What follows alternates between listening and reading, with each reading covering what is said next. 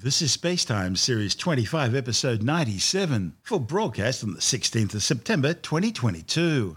Coming up on Spacetime, the Solar Orbiter spacecraft hit by a massive coronal mass ejection, a new study shows Mars dryness runs deep, and new space travel health warnings.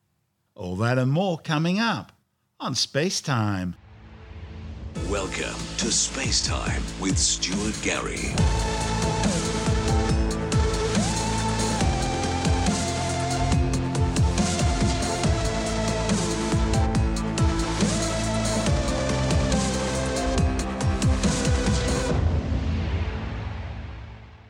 Earlier this month, as the European Space Agency's Solar Orbiter undertook its third flyby of the planet Venus, it was slammed by a huge coronal mass ejection blasting out from the Sun. The powerful geomagnetic storm hit the spacecraft just two days prior to its closest approach to Venus. Scientists say the solar storm demonstrates why it's important to monitor space weather events. Now, fortunately, there were no negative impacts on the spacecraft, that's because it's designed to withstand and, in fact, measure violent outbursts from the Sun. Although Venus doesn't get off so lightly. You see, coronal mass ejections have a tendency of eroding Venus's atmosphere, stripping off gases as they stream by. Solar Orbiter is now a quarter of a way through its decade long mission to observe the Sun close up and get a look at its mysterious poles. The spacecraft's orbit was chosen to be in close resonance with Venus, meaning it returns to the planet's vicinity every few orbits in order to use Venus's gravity to alter its own orbital trajectory. And this third flyby saw Solar Orbiter pass within 6,000 kilometers of the planet's surface. Its distance from Venus, angle of approach, and velocity were all meticulously planned to get the exact desired effect from the planet's gravitational pull, slingshotting the probe into a new flight path that'll see it pass 4.5 million kilometres closer to the Sun than before. Mission managers are still evaluating the plethora of data coming from the probe following the event. The observations are showing how the local space environment changed as the giant coronal mass ejection swept by. While some instruments needed to be turned off during the close approach to Venus in order to protect them from stray sunlight reflected off the planet's surface, Solar Orbiter's in situ instruments remained on, recording among other things an increase in solar energetic particles. Solar energetic particles are mostly protons, electrons, and ionized atoms like helium, which are constantly streaming out of the Sun in the solar wind. But when large solar flares and coronal mass ejections erupt, these particles are picked up and carried with them, accelerating them to near relativistic speeds. And at these sort of energies, these particles can damage delicate electronics on spacecraft or pose a real radiation threat to astronauts in orbit. They can also punch through the Earth's protective magnetic shield, affecting navigation and communication systems and even triggering power blackouts.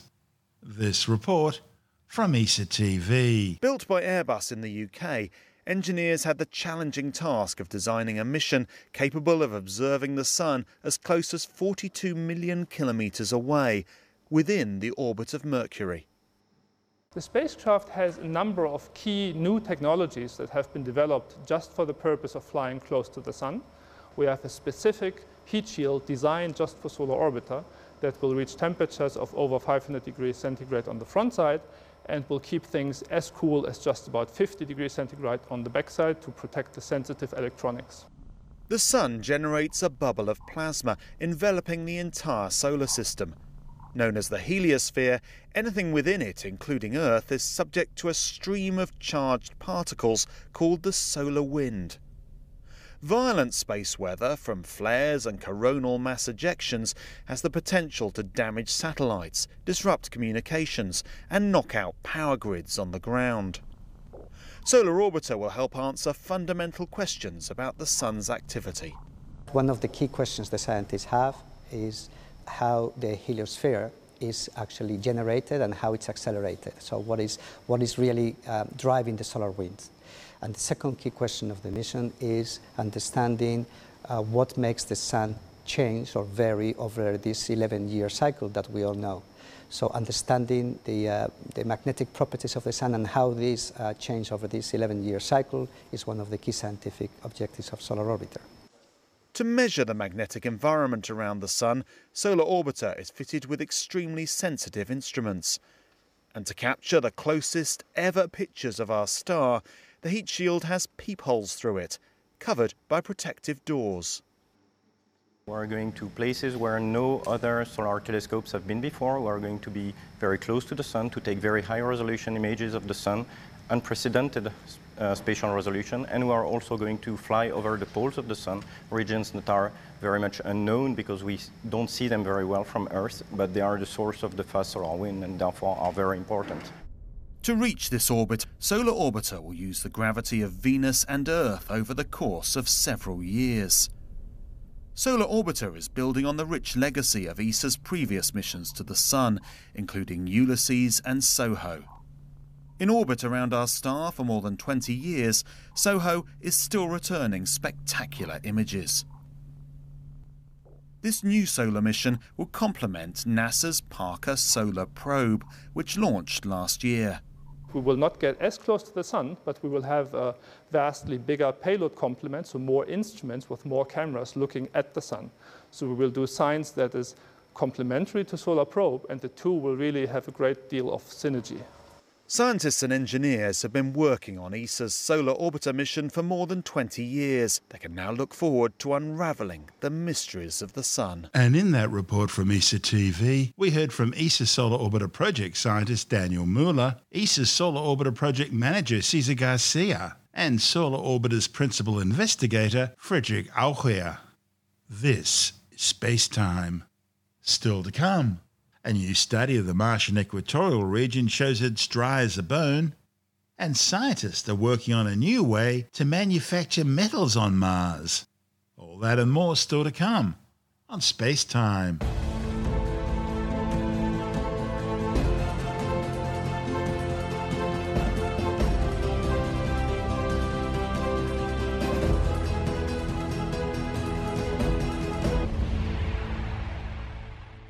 A new analysis of seismic data from NASA's Mars InSight mission has revealed that the mission's equatorial landing site isn't just dry as a bone, but that dryness runs deep, with little or no subsurface ice down to at least 300 metres. The findings come as a surprise for scientists who had previously found permafrost just below the Martian surface at higher latitudes. The study's lead author, Vashan Wright from the University of California, San Diego, says he found that the red planet's crust was weak and porous, with sediments that are not well cemented. There's simply no ice, or at least not much ice, filling the pore spaces. The findings, reported in the journal Geophysical Research Letters, doesn't preclude there being small grains of ice, or at least small balls of ice that aren't cementing other materials together. But the question is, how likely is ice to be present in that form? Another surprising find contradicts the leading idea about what happened to all the water on Mars. Scientists know Mars was once a warm, wet world with a thick atmosphere. But being a small planet, the molten Martian core began to solidify fairly early on. And with the core solidifying, the geomagnetic process, which creates a protective magnetic field around the planet, disappeared, allowing the planet's atmosphere and much of its water to be eroded away and degas into space. But many scientists suspect that a significant amount of the Martian water didn't degas, but instead soaked into the ground, becoming part of the minerals that make up a sort of underground cement. If you put water in contact with rocks, you produce a brand new set of minerals, like clay, so the water is no longer a liquid, but instead it's part of the mineral structure. Now, scientists did find some cement, but the rocks aren't full of it. Of course, water could also go into minerals that don't act as a cement. But Wright says the uncemented subsurface removes one way to preserve a record of life or biological activity if it ever existed on Mars. You see, cements by their very nature hold rocks and sediments together, protecting them from destructive erosion. The lack of cemented sediments suggests a water scarcity, at least in the 300 metres directly below InSight's landing site near the equator. The below freezing average temperature of the Martian equator means that conditions there would have been cold enough to freeze water were it there. Many planetary scientists have long suspected that the Martian subsurface would be full of ice, frozen as permafrost. but it seems those hopes have now melted away. Still, big ice sheets and frozen ground ice do remain at the Martian poles. And models suggest there still should be some frozen ground at the equatorial latitude with aquifers underneath. The InSight spacecraft landed on Elysium Planitia, flat smooth plain near the Martian equator, in 2018. Its instruments included a seismometer designed to measure vibrations caused by Mars quakes and crashing meteorites. Scientists can tie this information to a huge mass of knowledge about the surface, including images of Martian landforms and temperature data. The surface data suggested the subsurface might consist of sedimentary rock and lava flows.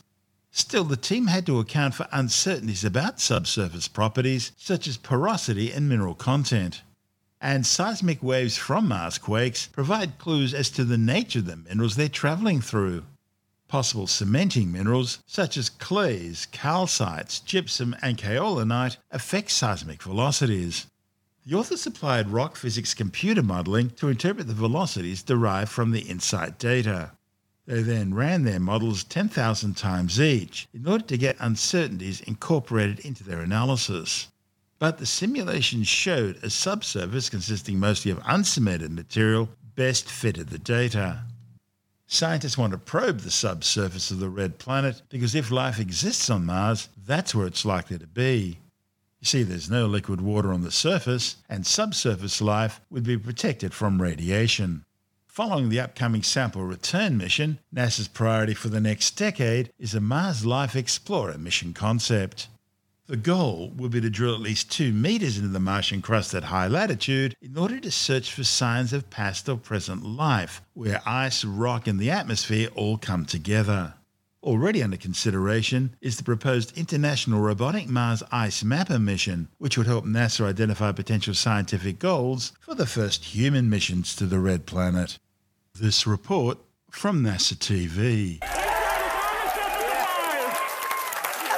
InSight has been fantastically successful. We've gotten more science than we had ever dreamed that we would get during the course of this mission. InSight's primary goal was to better understand how the terrestrial planets, the rocky planets, uh, formed and evolved. First, we landed an incredibly sensitive seismometer on the surface of Mars, and with that, we were able to record over 1,300 Mars quakes. And these range all the way from tiny little tremblers that just barely go over the noise background to a handful of quakes that were larger than magnitude 4. And feeling those vibrations, the scientists can actually take that information and use that to reconstruct all the material that those Mars quakes traveled through and thereby see the interior of the planet. We looked at its core, which is big and not very dense. We looked at its mantle, which is not so hot. And we looked at its crust, which is not too thick and not too dense compared to some of our pre mission expectations. By measuring the detailed structure of the inside of Mars, it gives us a snapshot of what the planet looked like four and a half billion years ago. The other thing that we've been able to do is make a very detailed record of the weather at Mars. So we have a really good weather station, which has allowed meteorologists to study the, the weather at the, at the InSight landing site and relate that to the climate changes on Mars. What we didn't do, unfortunately, was make the heat flow measurement we wanted to make. Our heat flow probe was supposed to get three to five meters down, and we were unable to reach that depth. But we were able to get some of those measurements, such as the heat transfer amongst the soil. InSight is a solar powered mission. We have solar panels, and they were designed to give us enough power to easily get through the first two years. But there's a lot of dust in Mars' atmosphere, and that's falling down on top of our solar arrays and slowly blocking the sun. As the panels are getting dustier, we started racking our brains with whether there's anything we can do to try to clean off those panels ourselves. When the idea of using dirt to clean the solar arrays was first proposed, it seemed counterintuitive. We were actually able to use the arm and the scoop to scoop up some soil from the ground and dump it over the lander, having some of that heavier sand blow onto the arrays and knock some of the dust off. So we essentially used it as an array cleaning tool. Cleaning with dirt actually worked. It allowed us to actually keep the instruments going during the low power season where the, the Mars is farthest from the sun during the winter. Unfortunately, later this summer, we think that the power is going to be dropping so quickly due to uh, the atmosphere getting dustier, due to the uh, alignment of Mars and the Sun. We're going to be at a point where we can no longer have all of our instruments on, which means we'll be turning off the seismometer and other instruments on board. The last day is going to be bittersweet. Uh, obviously, we're preparing for it, we know it's coming, but that first moment where we don't hear from the lander when we expect to, that's going to be tough. Uh, it's left a permanent mark on me. We've really rewritten sort of the, the chapter of the encyclopedia on the interior of Mars. That was our last big hole in our understanding of the planet. There's a lot of data that people are going to be looking at for decades to come. We accomplished so many of our science goals, and we're going to have something to look back on and be proud. And in that report from NASA TV, we heard from InSight's principal investigator Bruce Banerdt, InSight project scientist Mark Panning, InSight Science and Instrument Operations lead Elizabeth Barrett, and InSight's deputy project manager Kathya Zamora Garcia. This is Space Time. Still to come, scientists working out how to manufacture metal on Mars, and later in the science report, Iran getting closer to building its first nuclear weapon. All that and more still to come on Space Time.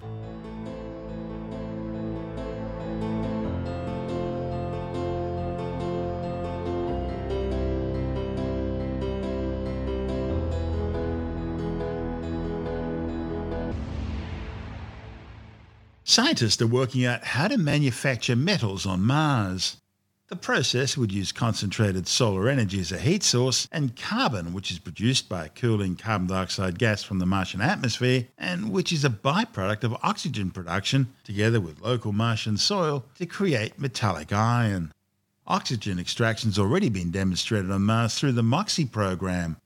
MOXIE is the Mars Oxygen In Situ Resource Utilization Experiment mounted on NASA's Mars Perseverance rover.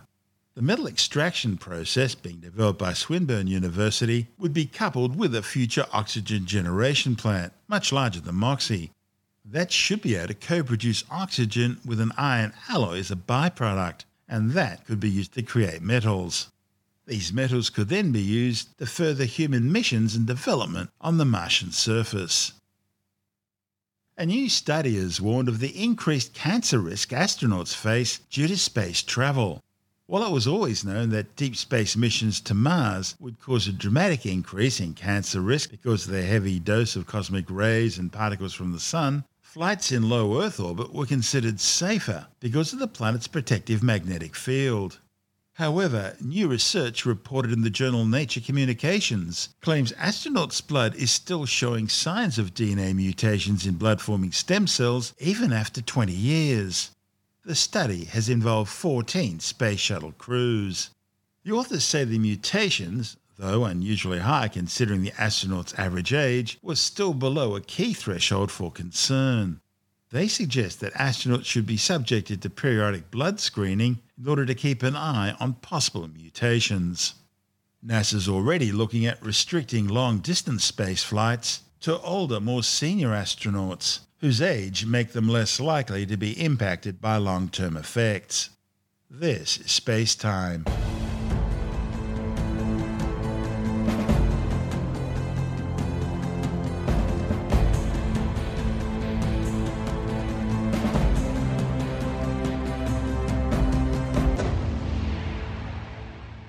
And time now to take another brief look at some of the other stories making news in science this week with a science report. A new study has found that so called green laundry detergents, green all purpose cleaners, green insecticides, and green toothpastes can actually be more toxic and less biodegradable than their conventional counterparts. The findings, reported in the journal Environmental Toxicology, looked at tests of a number of so called green products. These included an all purpose cleaner, a dishwashing detergent, a mouthwash, an insecticide, a laundry detergent, and a dishwasher gel, and they were then compared with two conventional counterparts for each category. Scientists tested toxicology by exposing freshwater organisms to the products, namely daphnids and grass shrimps. And the products were also tested to see how quickly they degraded and how toxic their degraded products were. For daphnids, half of the green products, the mouthwash, the laundry detergent, and the dishwasher gel, ended up being more toxic than their conventional counterparts. And just two green products, the dishwashing detergent and the dishwasher gel, became less toxic when they degraded 33.3% compared to 87.5% for the conventional products. Now, for grass shrimp, only one green product, the insecticide, ended up being less toxic than conventional products. And the so called green laundry detergent ended up being far more toxic than either of the conventional green products it was tested against. Iran has reported new technical advances in uranium enrichment as it continues to pursue its clandestine nuclear weapons program. The United Nations nuclear watchdog, the International Atomic Energy Agency, says Tehran started feeding a new cascade of centrifuges at the Fadal uranium enrichment plant, which has recently been upgraded. The upgrade makes it easier for the Islamic Republic to enrich weapons grade uranium. Tehran's always denied seeking to produce nuclear weapons. Instead, the oil rich nation insists its nuclear program is for peaceful power generation only. However, both Swedish and German security services have reported attempts by Iranian agents to obtain technology used for nuclear weapons. And the International Atomic Energy Agency says Tehran's repeatedly refused to adequately explain why it has metallic uranium in its possession whose only use is in nuclear weapons. A new study has confirmed that dogs can develop dementia as they age. The findings, published in the journal Scientific Reports, looked at 15,000 dogs, finding common symptoms include memory loss, a loss of spatial awareness, changes in social behaviour, and sleep disruption. The authors found that after the age of 10, the average dog's risk of developing a form of dementia known as canine cognitive dysfunction increases by 68% each year. They say there appears to be a link between dogs being less active and a higher canine cognitive dysfunction rate, but more research is needed to determine whether the lack of activity is the cause of the illness. The glittering highlight of the Australian Skeptical calendar, the annual Skepticon conference, will this year be held in Canberra, the national capital, at the start of December. Of course, one of the highlights of the event is the highly coveted Bent Spoon Award, which is presented annually to the perpetrator of the most preposterous piece of paranormal or pseudoscientific piffle. The award is rumoured to have been fashioned out of a piece of gopher wood salvaged from Noah's Ark. Upon its sturdy base is a fixed spoon, rumoured to have been used at the Last Supper.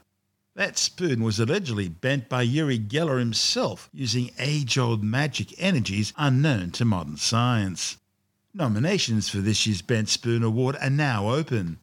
Past winners of this elegant trophy for displaying a total lack of scientific understanding have included the Australian Broadcasting Corporation for their television show The New Inventors, which seriously considered the pseudoscientific benefits of an anti bio water conditioning system, which probably should have been filtered through the kidneys a few more times. But I guess that's what a billion dollars in taxpayers' money gets you, with their motto never let the facts get in the way of a good story. There's the University of Wollongong for proving once and for all that you don't need to be smart or right or even scientifically accurate in order to get a doctorate. Adelaide psychic Annie Dankbars won the award for her discovery of the Colossus of Rhodes, which created something of a media frenzy until it was shown to be nothing more than modern builder's rubble. The ABC won the award again for their television show Second Opinion, which promoted so much unscientific quackery they really should have got a few more opinions. Southern Cross University's won the award for offering a degree course in naturopathy. The CSIRO's chief, Larry Marshall, has won the award for his support of water divining. The ABC won the award for a third time for spending taxpayer money on psychic investigators. Racing driver Peter Brock was a Bent Spoon Award winner for his highly touted energy polarizer, which generated more heat in the motoring media than what it did energy in his car. The SBS were also a Bent Spoon winner for their television program Medicine or Myth, which promoted alternative medical treatments as if they had real scientific credibility, as opposed to being nothing more than the occasional placebo effect. The Melbourne Metropolitan Board of Works won the Bent Spoon for hiring a US psychic archaeologist to detect a non existent electromagnetic photo field, whatever that is. And of course, who can forget Paleo Pete Evans for his promotion of the Biocharger, a miraculous device that, according to its manufacturers, has been proven to restore strength, stamina, coordination, and even mental clarity. Evans is another dual winner, previously winning the spoon in 2015 for his paleo diet advocacy, which included promoting bone broth as a formula replacement for babies, as well as his campaigns against fluoridation of water and against vaccination.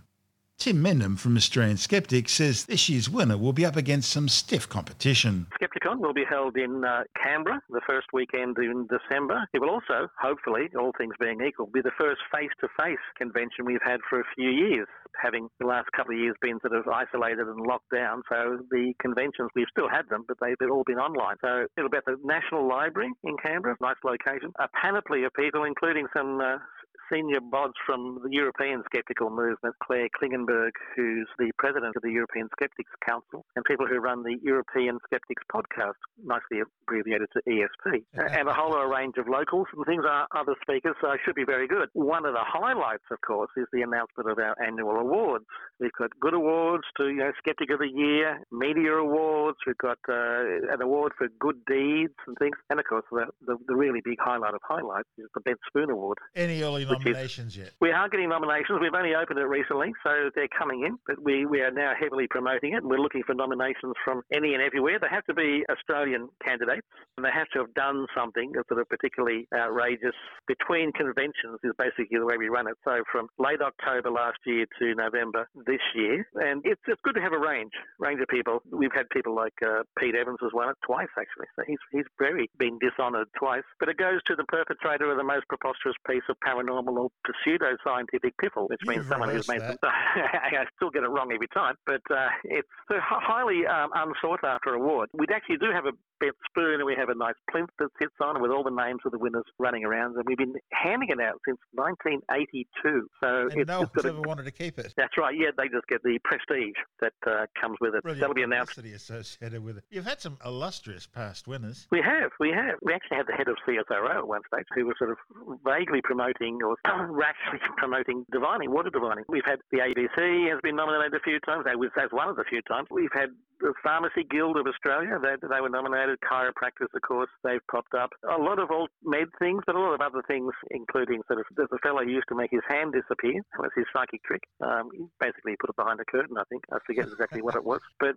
all sorts of people from the funny to the hmm, rather serious end, end of the University scale. of Wollongong's there. University of Wollongong got it for one of the most error-ridden PhDs ever put out. Uh, it was an anti-vaccination PhD, and it caused a lot of fuss. And we've published a, a, a major sort still of. Uh, she's still got a doctorate? yeah, she still does. Yeah. Oh, and of course, you know, it's handy to have a doctorate when you're talking about medicine, even though it's got nothing to do with medicine. You know, Doctor so and so sounds impressive. We did a major report going through the entire sort of PhD and pulling out all the errors, How which is a fat report. 30-page thesis worthless in two seconds. I think so. Yeah, yeah. And and it it, it, it worried the University of Wollongong. It sort of didn't help, but but they weren't impressed. But they didn't withdraw it, etc. They basically pulled the hmm. wagons into a circle. Weren't unimpressed enough. No, they. I don't think they wanted to admit it. They would rather sort of, oh, look over there. Steve Novella will be there in virtual Steve Novella. A virtual uh, Steve. Yeah, virtual Steve. He has been to, to Australia a number of times, actually, either alone or with the Skeptics Guide. We're also having Brian Dunning, who'll be the same. Brian Dunning Oh, does wow, Skeptoid, which is That's huge. yeah, very, very amusing, interesting podcast, that one. So those two will be there. A range of people. A lot of them from local, a lot of them from, because it is Canberra, and I think as Canberra is a bit of a hub of scientific activity, there'll be a lot of people from around there as well. The tickets are available now. You can, I think, buy full weekend or one day tickets, and we're, they're looking at possibly streaming, but that will depend on demand. That's Tim Mendham from Australian Skeptics.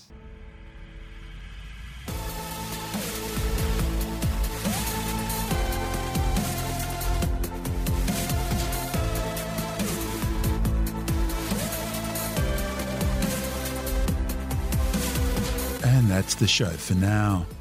Spacetime is available every Monday, Wednesday, and Friday through Apple Podcasts, iTunes, Stitcher, Google Podcast, Pocket Casts, Spotify, Acast, Amazon Music, Bytes.com, SoundCloud, YouTube, your favorite podcast download provider, and from spacetimewithstuartgary.com. Spacetime's also broadcast through the National Science Foundation on Science Zone Radio and on both iHeartRadio and TuneIn Radio. And you can help to support our show by visiting the Spacetime store for a range of promotional merchandising goodies.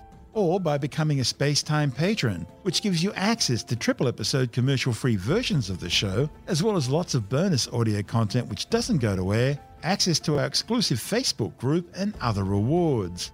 Just go to spacetimewithstuartgary.com for full details. And if you want more space time, please check out our blog where you'll find all the stuff we couldn't fit in the show, as well as heaps of images, news stories, loads of videos, and things on the web I find interesting or amusing. Just go to spacetimewithstuartgary.tumblr.com. That's all one word, and that's Tumblr without the E.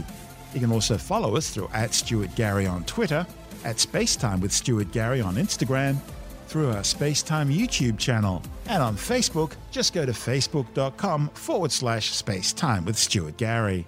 And Spacetime is brought to you in collaboration with Australian Sky and Telescope magazine, your window on the universe. You've been listening to Spacetime with Stuart Gary. This has been another quality podcast production from bitesz.com.